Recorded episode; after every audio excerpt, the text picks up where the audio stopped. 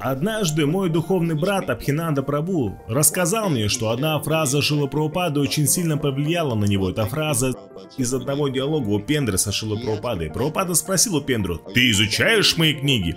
Упендра ответил, «Да, Прабхупада, я читаю ваши книги каждый день». И Шила Прабхупада ударил кулаком по столу. «Ты читаешь мои книги, но я спросил тебя, изучаешь ли ты мои книги?» Прабхупада подчеркивал разницу между изучением и чтением, и Прабхупада произнес, ты должен знать значение каждого слова. Если ты учишь стих, то знай значение каждого слова.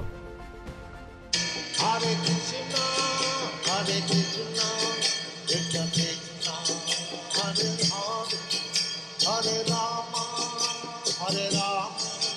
Hare Rama, Hare Rama.